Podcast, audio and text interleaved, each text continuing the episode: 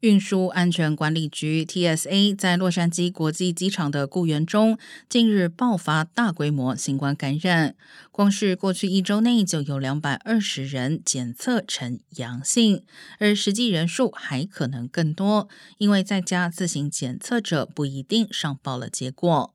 除了 TSA 雇员，美国航空在洛杉矶国际机场的员工上周也报告了一百五十四起确诊，而西南航空也有二十八人感染。如此多的感染数字引起对机场口罩令的关切。依规定，机场内仍需戴上口罩，但据了解，近来执行的非常松散。